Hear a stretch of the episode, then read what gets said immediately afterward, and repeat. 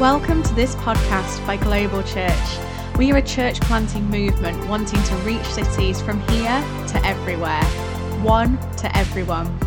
If you want to find out more information, check out our website on www.globalchurch.co.uk. Good morning, Global Church. Another Sunday.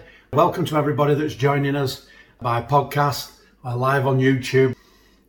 We've been looking at journeying with Jesus. You know, life's a journey. I've been saying that. Life is not static, it's always on the move. And we've got to learn to live life uh, to, all its, to all its fullness. You know, Jesus said in John chapter 10, verse 10, He said, The thief comes to kill, steal, and destroy. And by the thief, he meant the devil. Uh, it comes to kill, steal, and destroy. But I have come, Jesus said, that you might have life and life in all its fullness or life abundantly. God is a God of abundance. And uh, down the centuries, the church has restricted him to this, this, you know, mealy mouthed, this weak kind of restrictive, you know, live by your means kind of God. When God is abundant, generous, kind. And we see that in the Gospels. And I've been looking about Jesus and he'd been teaching about faith the word of God being like a seed that grows in your heart. And even today, when I'm speaking God's word to you, it goes into your heart, into your innermost being, and it becomes a seed for a great life. And if we have to, we have to get hold of God's word and we have to nurture it by talking about it. It's like watering the seed. We chat about it, we keep mentioning it. Why? Because we want that seed to grow into a plant and to and to bear fruit in our lives. And so Jesus had been teaching like this, and then he got into the boat because he was on a journey. And Jesus is about purpose, and he plans. His plans often change, but his purposes never change. And so he knew he was going to go across the lake. And he said to the disciples, Let's go over to the other side. The Bible says that the disciples, Jesus got into the boat and the disciples followed him. That's Christianity. You'll know a Christian because they're following Jesus. They don't just follow their own thoughts because they've realized the thoughts have got to come in line with, with what the Bible says because Jesus said, I am the way, the truth, and the life. And if you want the life, you've got to go his way. And there are many believers, there are many believers who don't go his way. And they're the ones that grumble and complain about him or grumble and complain about church. You know, church has hurt me, church has done this. I can't believe church, and yada, yada, yada. And you're like, you know what? Have you ever hurt anybody? I'll bet you have. You don't have to live long to be hurt by somebody or to hurt somebody. And I want to say it's in church that we find forgiveness and we learn to forgive others and we learn to receive forgiveness from others. And so, you know, I want to I want people to grow up a bit. I want people to mature. We can only do it if we go God's word and God's way. The moment we start to say, I know better than God's word, that's the place where we depart from God's wisdom. And it's just sheer arrogance, sheer arrogance. So Jesus gets into the boat with the disciples. You know, there's a storm comes up. The storm didn't wake Jesus, didn't disturb Jesus. The unbelief of the disciples disturbed Jesus. But Jesus was asleep in the storm. And I want to say again this week, you know, Jesus, God, can give us a peace and a rest that stops us from getting burnout and fatigue and over overtired and stuff, there is a rest that you can find in Christ that you can find nowhere else. And Jesus was asleep and at peace, even though all around him was a storm. But when he woke up, he had the energy, the peace to deal with the storm. He spoke peace to the storm, and you can only speak what you have. You can only give what you've been given. And we need that peace. That's for somebody this morning. These disciples, they were on the journey with Jesus. A storm came up, Jesus saved them from the storm. He is a great Saviour. But he saved them because he was going to find somebody. And this somebody didn't know whether God knew that they existed or not. This somebody it was maybe like you today, you're saying, My life doesn't really count. Nobody really bothers about me. Nobody cares. And, you know, Jesus was going looking for this man. But this man was at the other side of the lake. It was Jesus' mission to go and seek and to save that which is lost. And he's on your case too today. He wants to seek and to save you. If you don't know him, you're lost. If you found him, you're saved. So, so you, you know, you're being saved. So let me just do a reading for you. And this reading is about a man, the Bible calls him the demoniac. And in Mark chapter 5, it says this The disciples went across the lake to the region of Gerasenes. When Jesus got out of the boat, a man with an evil spirit came from the tombs to meet him. This man lived in the tombs, and no one could bind him anymore, not even with chains. That's supernatural power that this man's exerting on the chains. For he had often been chain, chained hand and foot but he tore the chains apart and broke the irons on his feet. No one was strong enough to subdue him. Night and day among the tombs and in the hills, he would cry out and cut himself with stones, just abusing himself, hurting himself. When he saw Jesus from a distance, he ran and fell on his knees in front of him. He shouted at the top of his voice, What do you want with me, Jesus, Son of the Most High God? Swear to God that you won't torture me. For Jesus had said to him, Come out of this man, you evil spirit. Then Jesus asked him, What is your name? My name is Legion, for we are many. And he begged Jesus again and again not to send him, send them out of the area. A large herd of pigs was feeding on a nearby hillside. The demons begged Jesus, Send us among the pigs, allow us to go into them. He gave them permission. Jesus had power over the invisible. He has power, not just the wind and the waves, but over fallen angels called demons. There's no spiritual power, no power of darkness that comes against you that Jesus has not got power over. You never, you never need to be afraid. The name of Jesus is more powerful. He gave them permission, and the evil spirits came out and went into the pigs. Listen to this. The herd, about 2,000 in number, rushed down the steep bank into the lake and were drowned. They committed suicide. Those tending the pigs ran off and reported this in the town and countryside, and the people went out to see what had happened. When they came to Jesus, they saw the man who had been possessed by the legion of demons sitting there, dressed and in his right mind, and they were afraid. It's funny, whenever you meet the power of God in the Bible, people are afraid. Those who had seen it told the people what had happened to the demon possessed man and told about the pigs as well. Then the people began to plead with Jesus to leave their region. How strange. As Jesus was getting into the boat, if you ask him to leave, he just walks. He only goes where he's celebrated, he doesn't go where he's tolerated. As Jesus was getting into the boat, the man who had been demon possessed begged to go with him. Jesus did not let him, but said this, and this is really interesting to me go home to your family and tell them how much the Lord has done for you and how he, he has had mercy on you. So the man went away and began to tell in the Decapolis, that's 10 cities, how much Jesus had done for him. And all the people were amazed. Jesus is amazing. And I want to say about that last bit Jesus sent him back to his family. Why? Because this man had not had normality for years. And he sent him back into his family. It's as though Jesus is saying, go and learn how to be family again. And that's a message that we want to bring us global because we're big on community, but communities are made out of families, which are made out of individuals. And we we want to build families together again. Some families you know, they're so estranged, they don't want to come back together, they'll never come back together. But maybe you're part of that. You're part of a dysfunctional family. And you're saying, they don't want it, I don't know that I want it. And you're like, well, that's fine, but what are you going to produce now? You need a family. Church is like a family. You need a family where you can thrive and be nourished so that you then know how to nourish your family.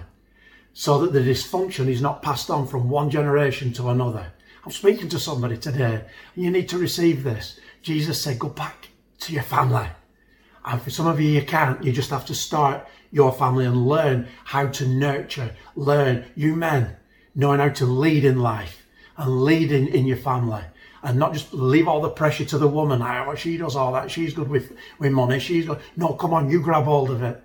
Anyway, I digress because I'm passionate about people and families. You don't have to have what generations previous have had. You can start afresh with Jesus Christ like this guy did.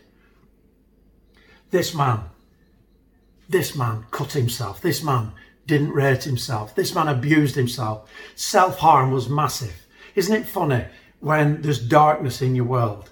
People have been involved in the occult, in mediums and spiritualists and stuff, and they say it's Christianity. It's not Christianity. It's a masquerade of Christianity, and the devil's good at masquerading as an angel of light. But isn't it funny? They have a fascination with death. And this man is around the tombs. That's where he hung around.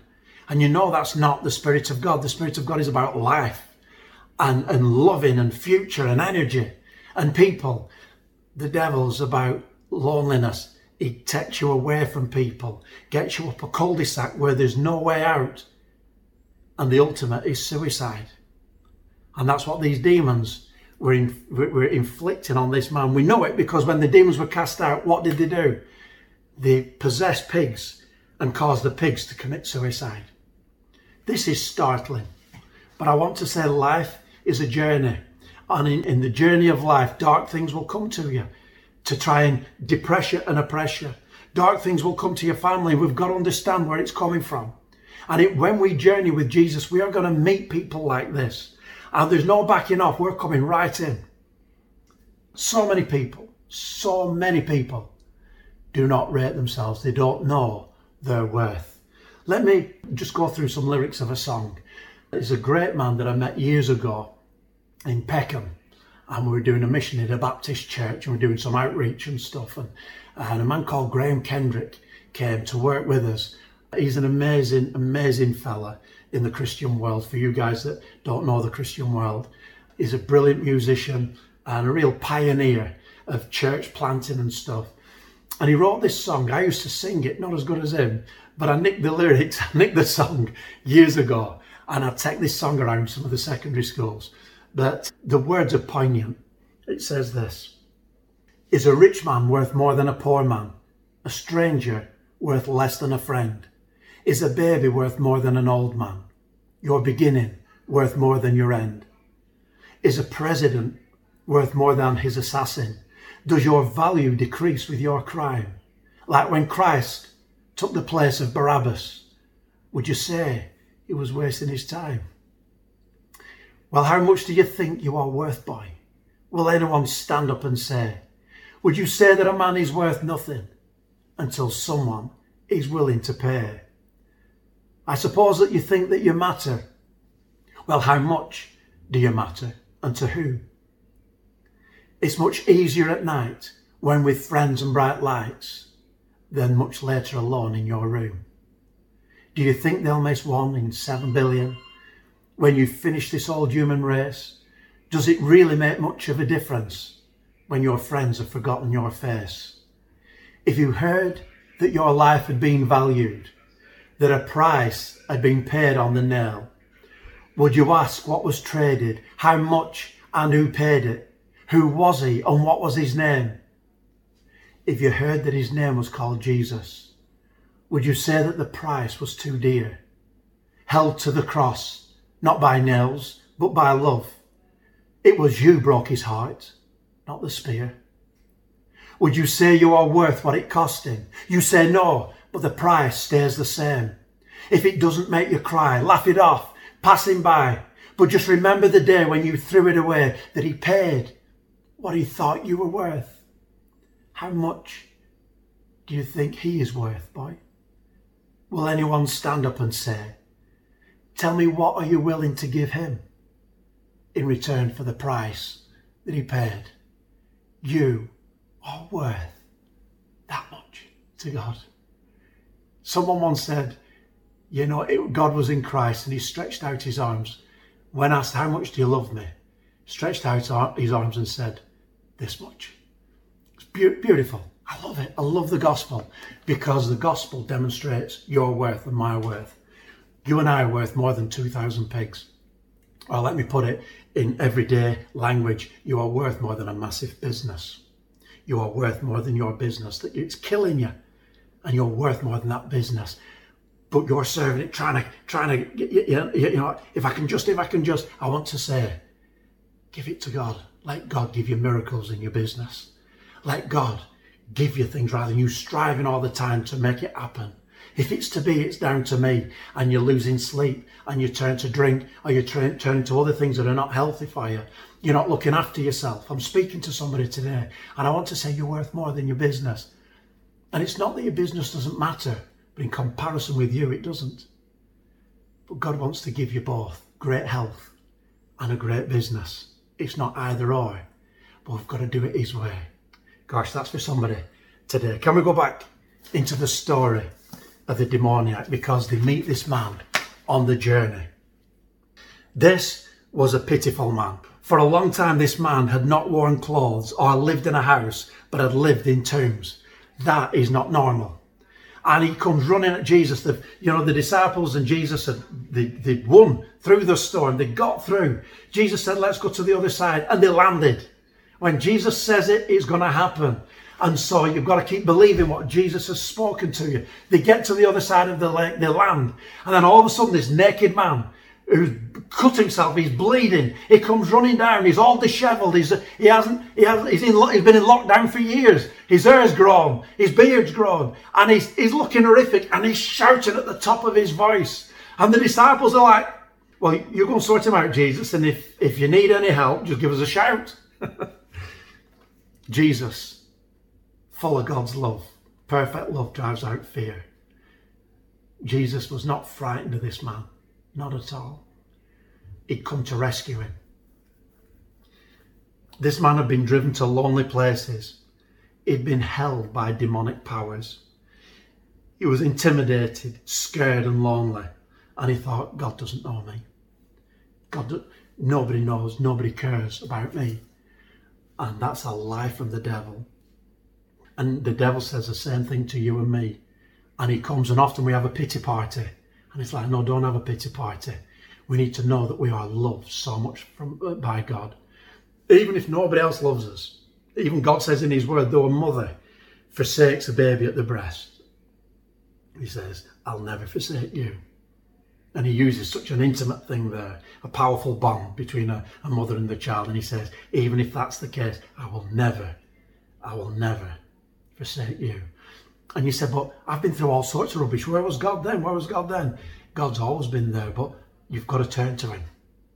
We've got to invite him in. Generations can't turn to God in Great Britain because they've never heard of him. I've done schools work where I've gone into schools and they don't know the difference between Moses and Jesus. They don't even know who Moses was. And many don't even know who Jesus is. And, you know, failure in reaching out to people is not that they reject Jesus, but that we don't give them a Jesus to reject. You know, life is, is a journey. I want to put it another way. For us as believers, life is a mission. We're on mission with God. We join with Him in His mission. And it's got ups and downs coming our way. It's never dull and boring. When people say Christianity is boring, I'm thinking, you don't really know God. You ask the disciples, is Christianity boring? Following Christ. Is it boring? That it just said we just nearly got shipwrecked and now we're facing this demoniac. Scary, but not boring.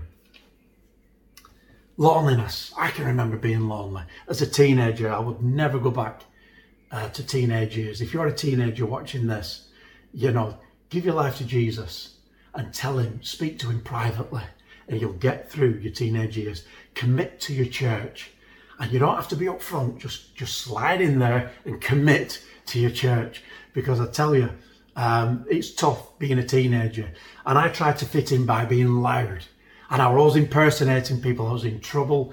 I was the entertainment for the school and uh, left with no qualifications whatsoever.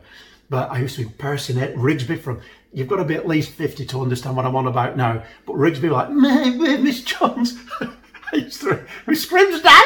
He was another one, and then Elvis Presley. Well, love me tender, love me sweet, Cliff Richard, all the young ones. I used to impersonate all sorts of people. Why? Because inside I was empty.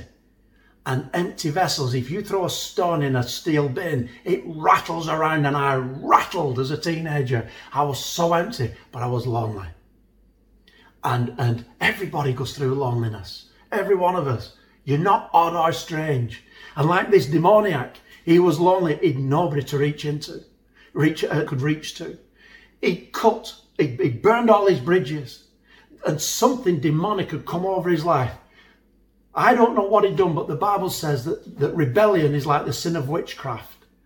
And this man maybe had rebelled against his parents, rebelled even maybe against his marriage vows, but he'd rebelled that much that there was no protection from God left.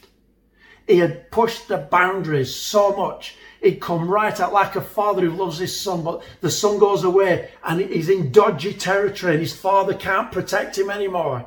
Why? Because he doesn't want it. It's not that the protection's not there, but he doesn't want it. And maybe this man had rebelled so much, like nobody's going to tell me what to do. We are full of that as a nation. And I love Britain, but we are full of that as a nation. And we need to repent. We need to turn from that and turn back to God and say, God, I'm sorry. And this man, in, in all his mental state, it wasn't just mental illness, it was beyond that. It was demonic possession.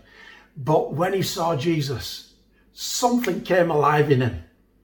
And he didn't know what it was, but he reacted. It was a reaction beyond himself. Have you come to torture us, Jesus, Son of the Most High God? And Jesus spoke to him. He said, What is your name? What is your name? Jesus is relational. What is your name? And he said, My name is. And for the first time, maybe in years, the voice of his creator came.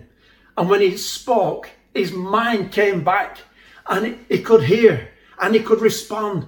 And, and something became clear to him at that moment. What is your name? It was friendly. It was inviting. It wasn't intimidating like the voices that was going on in his mind previous. And, and, and so he goes, My name is. And he's responding to his creator's call. And then the most devastating verse in this story is My name is Legion, for we are many. He, he starts the sentence by saying, My singular, my name is. And then the demons take over and they say, Legion, for we are many. They went plural.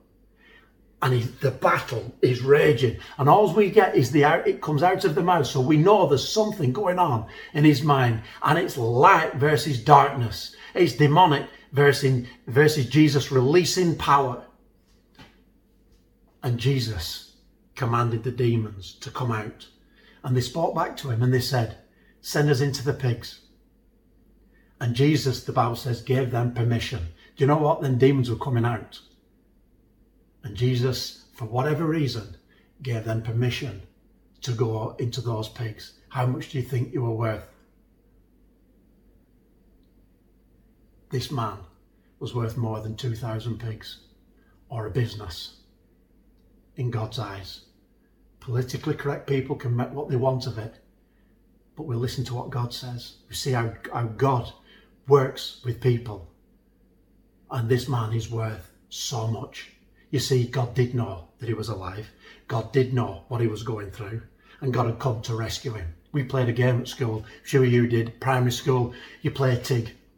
And if somebody tigs you, you've got to go and put your hand on the wall. And you, you, you can't move until somebody who hasn't been tigged runs under your arm. And you're free then. And you can go and set other people free. That's a picture of Jesus. He's the one human being that never fell into sin, never gave in to temptation, never, not for a moment. And he was free, so he could set other human beings free. And and then our what he asked from us is go and set other people free.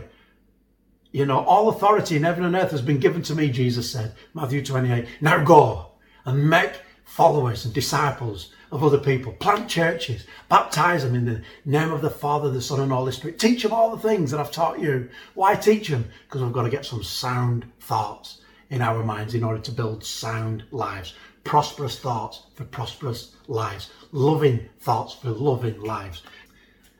He fell at Jesus' feet in a heap of spiritual, mental, and physical torment.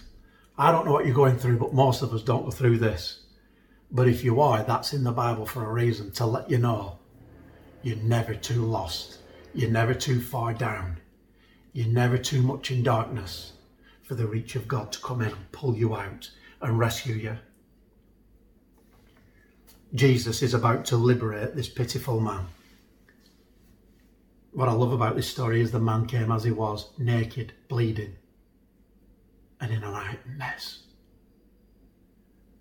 But if we will change our thinking, if we will come to God as we are, just like this man, God gives, gives us the power to live by his standards. It's amazing.